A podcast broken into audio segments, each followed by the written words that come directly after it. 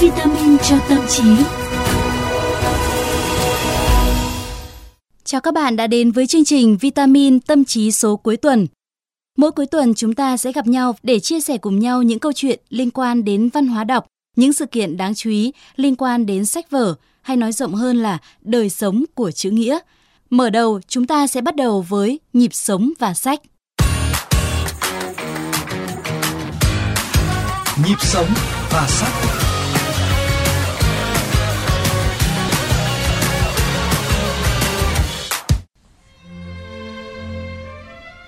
Các bạn thân mến, chúng ta đã đi hết tuần thứ hai của tháng 8. Dẫu vẫn còn đó những cảm giác oi ả của những ngày tháng hạ, thế nhưng đất trời cũng đã bắt đầu manh nha những tín hiệu của mùa mới. Mùa thu được xem là khoảng thời gian gợi nhiều cảm xúc nhất trong năm, khi không gian trở nên mơ hồ hơn, mọi vận động của sự sống trở nên tinh tế hơn. Không phải ngẫu nhiên, đó là mùa gợi cảm hứng nhiều nhất cho người nghệ sĩ. Mục nhịp sống và sách Xin được chia sẻ cùng các bạn một số câu nói của các nghệ sĩ, các chuyên gia về mùa thu. Triết gia người Đức Friedrich Nietzsche từng nói về mùa thu. Tôi nhận thấy rằng mùa thu là mùa của tâm hồn nhiều hơn là mùa của thiên nhiên. Có lẽ không nhiều người biết, Nietzsche không chỉ là một triết gia sắc sảo mà còn là một nhà thơ. Như nhiều thi sĩ khác, trái tim của ông cũng dễ rung cảm trước những sao động lúc đất trời giao mùa. Thu đến rồi, trái tim em có tan ra từng mảnh. Hãy bay lên, bay lên cao em. Cây đại hồi hương bắt đầu lên tiếng. Tôi không mấy đẹp và dáng duyên, nhưng tôi yêu loài người và ăn ủi loài người. Bởi lẽ họ còn phải sống để ngắm hoa và hôn hoa. Còn văn hào người Pháp chủ nhân của giải Nobel Văn chương năm 1957, cũng đưa ra một định nghĩa thi vị về mùa thu. Mùa thu là một xuân thứ hai, khi mỗi chiếc lá là một đóa hoa. Nhà văn đương đại Dodinsky, tác giả của cuốn sách triết lý được độc giả trên thế giới yêu quý, cuốn Trong khu vườn tư tưởng, viết về mùa thu thật đẹp. Tôi hy vọng mình có thể như một chiếc lá thu, nhìn lên bầu trời mà sống. Và khi đến thời điểm phải rời đi thì kiêu hãnh biết rằng cuộc sống đã là một món quà. Hy vọng rằng những trích dẫn vừa rồi có thể chạm vào cảm xúc của các bạn. Chúng ta hãy cùng lắng nghe cùng cảm nhận khoảng thời gian đặc biệt trong năm mà nói như nhạc sĩ đỗ bảo là mùa thu mãi là một giấc mơ kỳ diệu.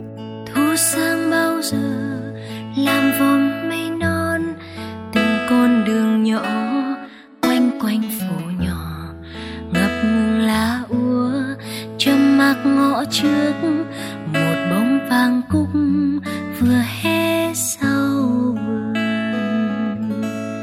Thu sang ngày nở nụ cười ban mai, gọi hoa ngoài ô, thơm hương phố cổ. Đường gần đường xa chợt vang sắc lá, nhà cao nhà thấp chợt gió lá đang nồng nàn, tựa thu rót mật, tựa ly rượu ngon, ủ cho bao héo sầu trăm miên u trầm, một chút ngại ngùng tan theo nắng thơm tho. Thu thắp hai hàng lượt là hương gió, màu trắng lưa thưa, mùa hoa đón đưa. Xoa tóc bay dài, chiều phố trăng du, em có nhớ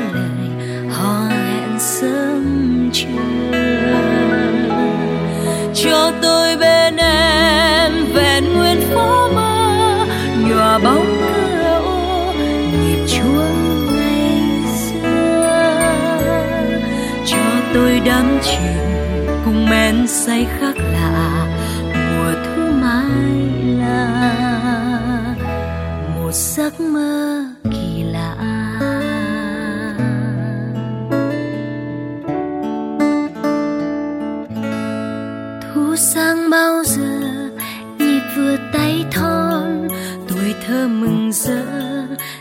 chuông phím nhỏ. Chợt mùa thu qua, chợt mùa thu qua, mùa thu mong nắng trải khắp phố nhà.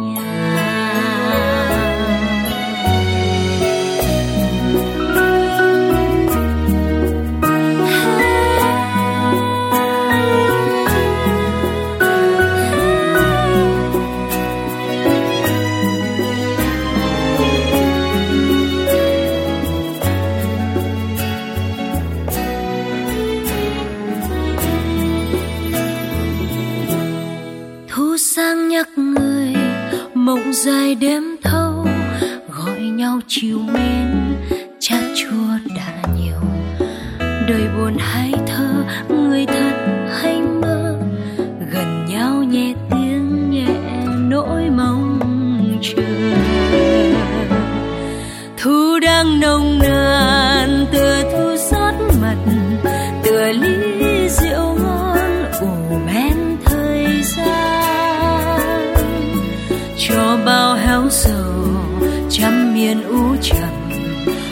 chút ngại ngùng tan theo nắng thơm tho thu tháp hai hàng lượt là hương gió, màu trắng lưa thưa, mùa hoa đón đưa.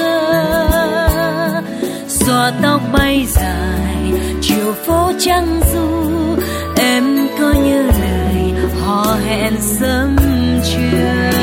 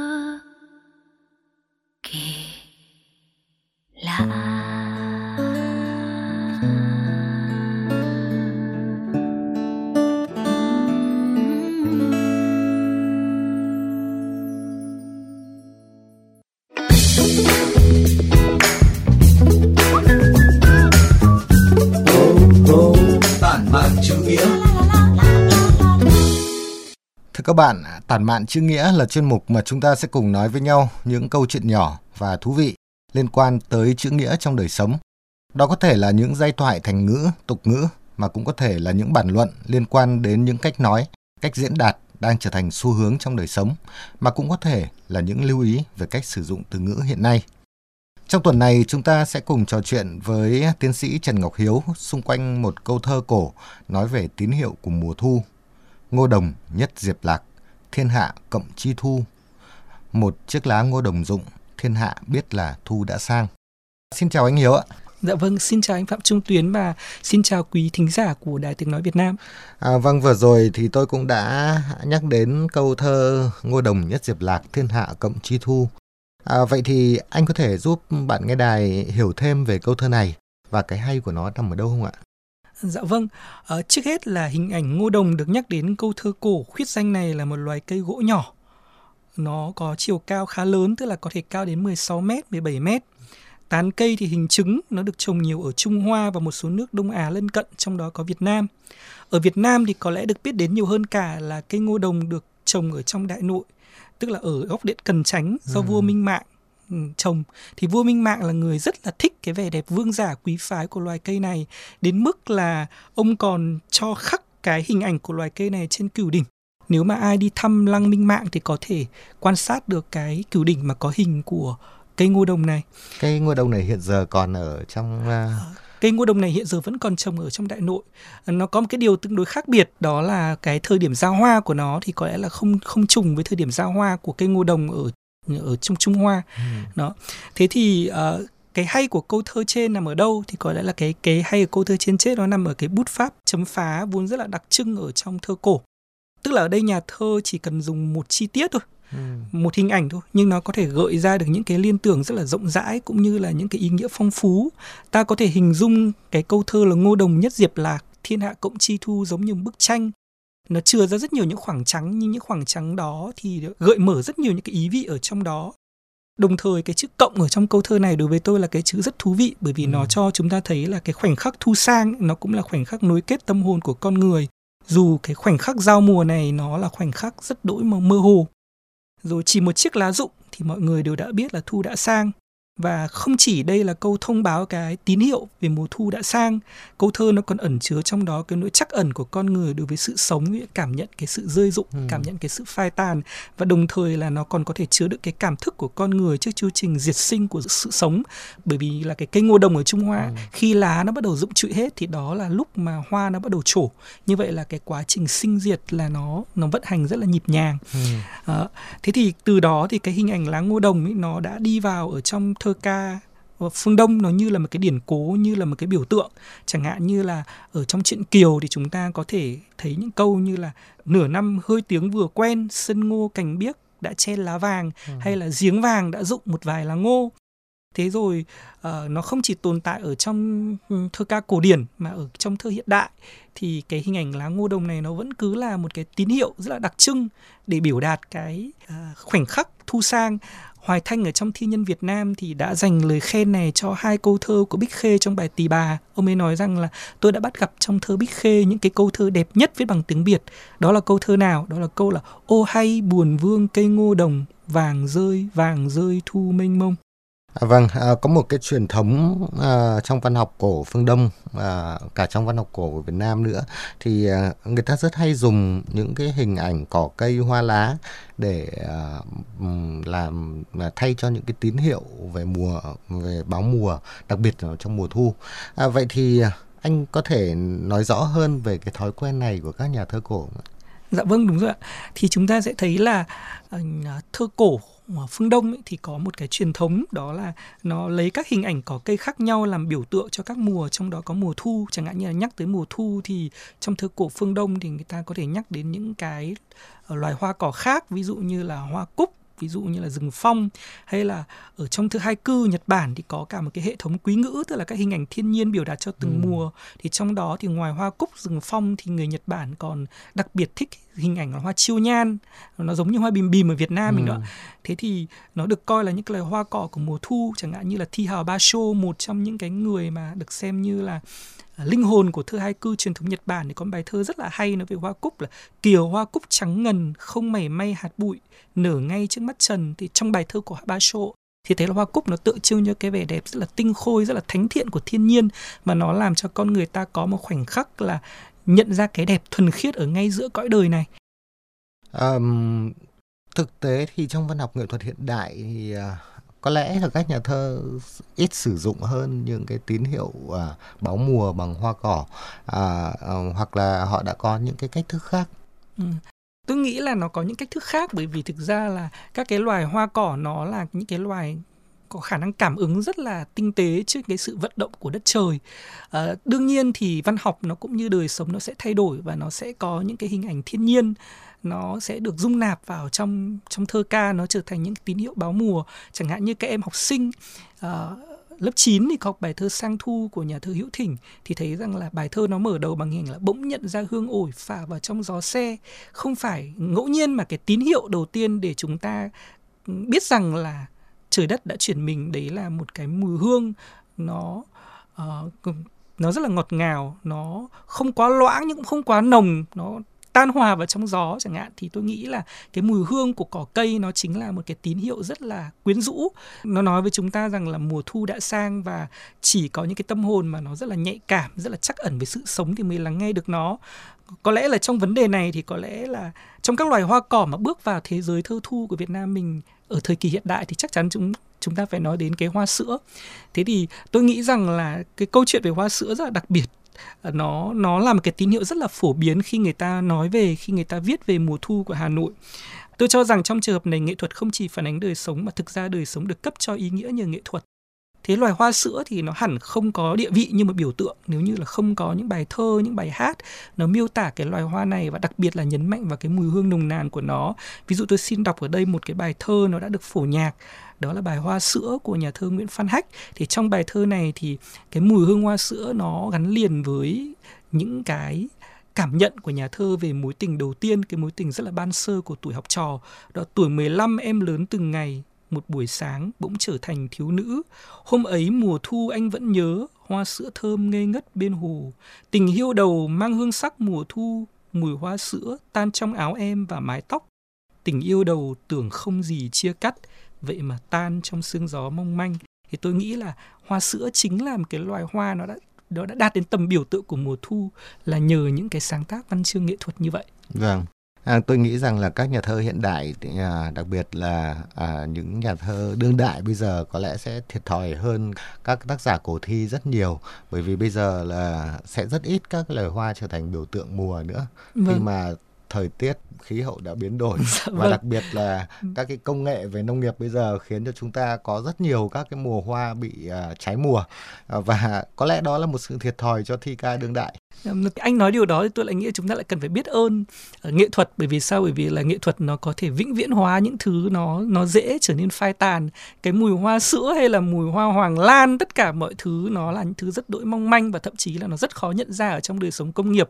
À, những cái thứ đó nó có thể tan loãng đi rất nhanh ở trong không gian nhưng mà nhờ nghệ thuật thì cái dịu dàng của nó cái nồng nàn của nó thì nó còn được bảo lưu. Cho nên là nghệ thuật làm chúng ta hoài nhớ cái đẹp và khi chúng ta còn hoài nhớ cái đẹp thì chúng ta còn muốn nuôi dưỡng nó.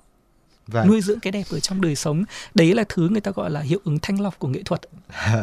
Cảm ơn anh à, Trần Ngọc Hiếu. À, chúng ta sẽ kết thúc phần tản mạn chữ nghĩa ở đây và có lẽ trong phần à, tiêu điểm à, trong tuần tiếp theo đây thì chúng ta sẽ cùng bàn thêm về à, mùa thu trong thi ca. Tiêu điểm trong tuần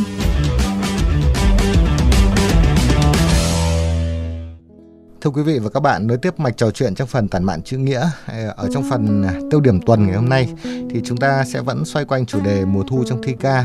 Và nhắc đến mùa thu, nhất là những ngày đầu tháng 8 này thì tôi lại nhớ đến câu hát à, trong bài Có phải em mùa thu Hà Nội của nhạc sĩ Trần Quang Lộc, à, người mà cũng vừa mới chia tay à, cuộc đời chia tay chúng ta cách đây không lâu.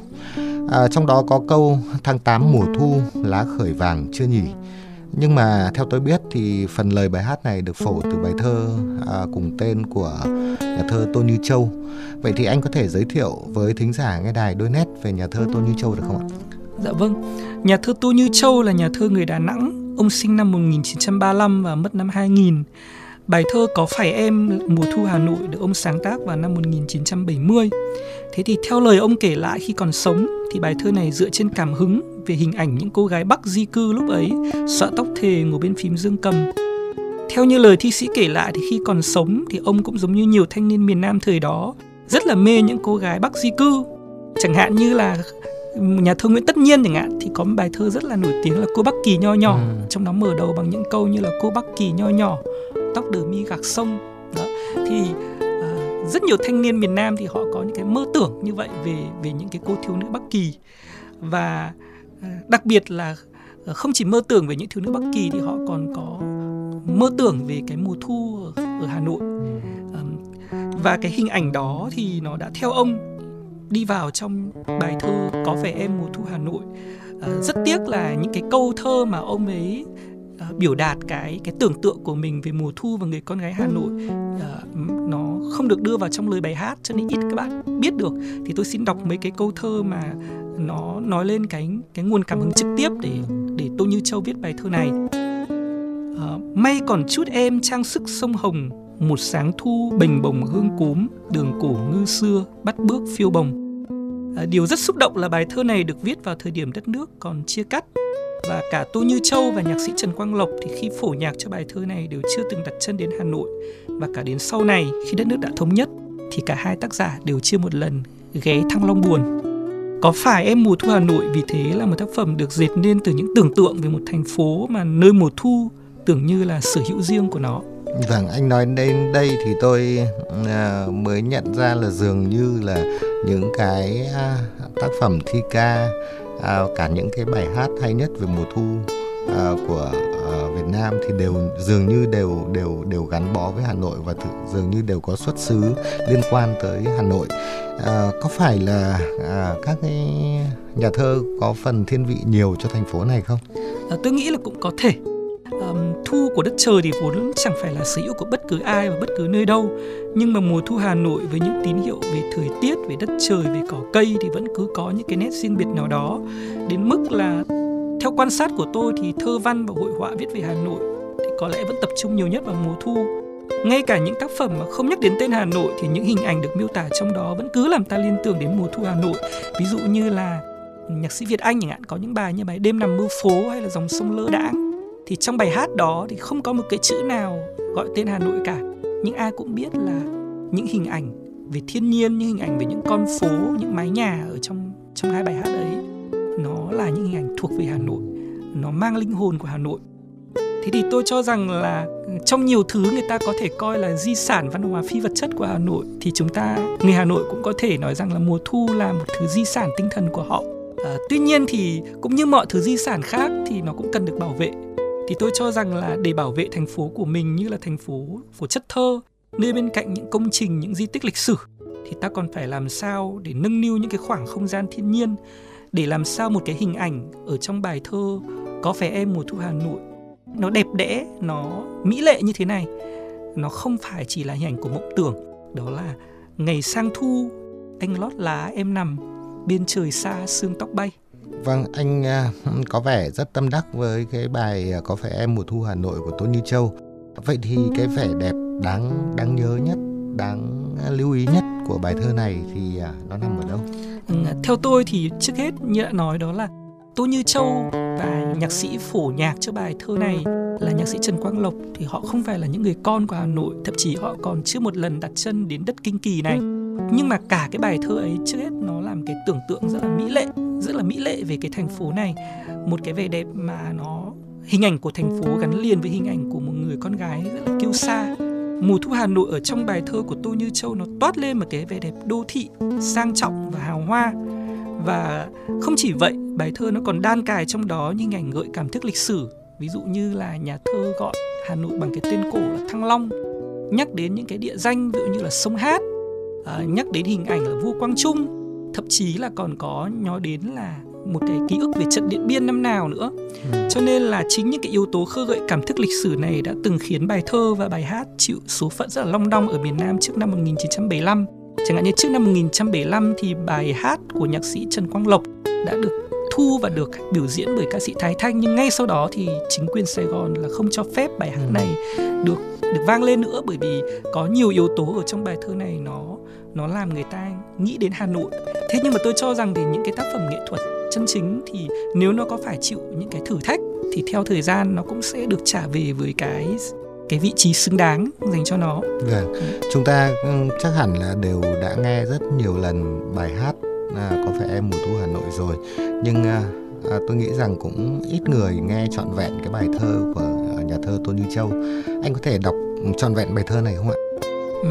Bài thơ của nhà thơ Tô Như Châu có vẻ em mùa thu Hà Nội là bài thơ hơi dài và trong khuôn khổ của chương trình ý thì tôi không thể đọc hết bài thơ này được. Vâng, anh có thể đọc những đoạn mà anh tâm đắc tôi nhất. sẽ xin đọc đoạn mở đầu của bài thơ này. Đoạn mở đầu này thì có những hình rất là đẹp đã được nhạc sĩ Trần Quang Lộc đưa vào trong bài bài hát. Thế nhưng cũng có những hình ảnh nó bị lược đi và tôi nghĩ nó rất là đáng tiếc. Thế thì tôi xin đọc một đoạn mở đầu của bài Có phải em mùa thu Hà Nội của nhà thơ Tô Như Châu. Tháng 8 mùa thu là khởi vàng em nhỉ? Từ độ người đi, thương nhớ âm thầm. Chiều vào thu nghe lời du gió, Nắng vàng lơ lửng ngoài hiên. Mắt nai đen mùa thu Hà Nội, Nghe lòng ấm lại tuổi phong sương. May mà có em cho đường phố vui, May mà có chút em trang sức sông Hồng. Một sáng vào thu bình bồng hương cốm Được cổ ngư xưa bắt bước phiêu bồng. Thôi thì có em đời ta hy vọng Thôi thì có em sương khói môi mềm Có phải em mùa thu Hà Nội? Nghe đâu đây lá ướt và mi xanh Nghe đâu đây hồn trưng vương sông hát Lững thứng hồ Tây một sáng kiều. Có phải em mùa thu Hà Nội? Nghìn năm sau níu bóng quay về. À vâng, cảm ơn à, anh Hiếu à, đã à, đọc à, một đoạn à, rất hay của bài thơ Có phải em mùa thu Hà Nội? Và cũng xin cảm ơn quý vị nghe đài đã theo dõi cuộc trò chuyện của chúng tôi. À, mong rằng chúng ta sẽ có những ngày thu thật bình yên ở phía trước và đến lúc này thì chương trình của chúng tôi cũng đã hết thời gian. Xin chào và hẹn gặp lại. Xin chào các quý vị thính giả của Đài Tiếng nói Việt Nam.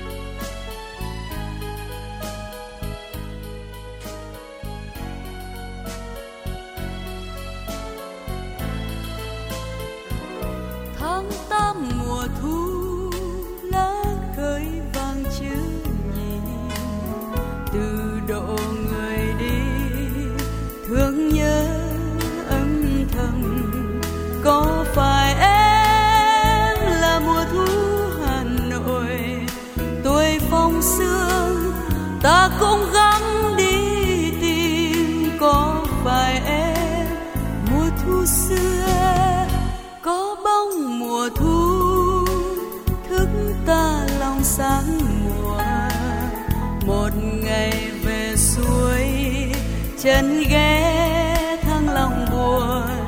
Có phải em là mùa thu hà nội? Ngày sang thu, anh lót lá em nằm bên trời xa, sương tóc bay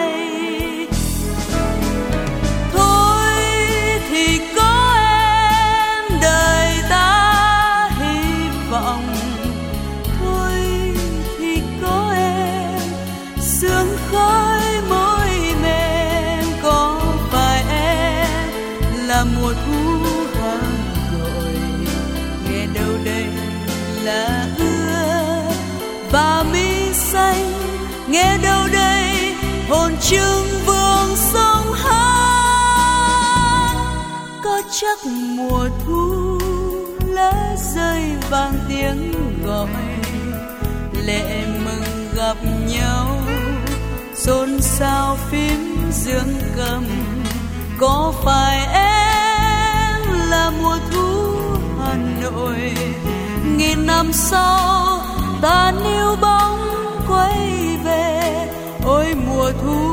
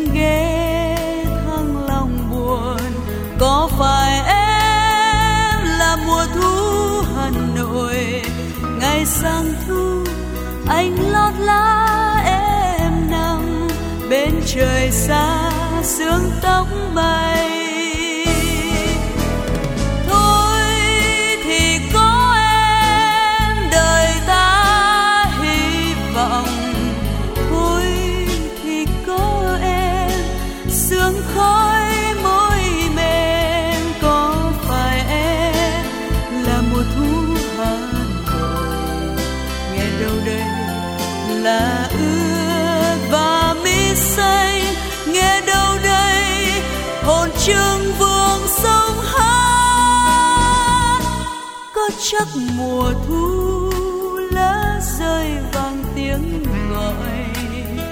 Lệ mừng gặp nhau, xôn xao phím dương cầm. Có phải em là mùa thu hà nội? Nghìn năm sau, ta níu bao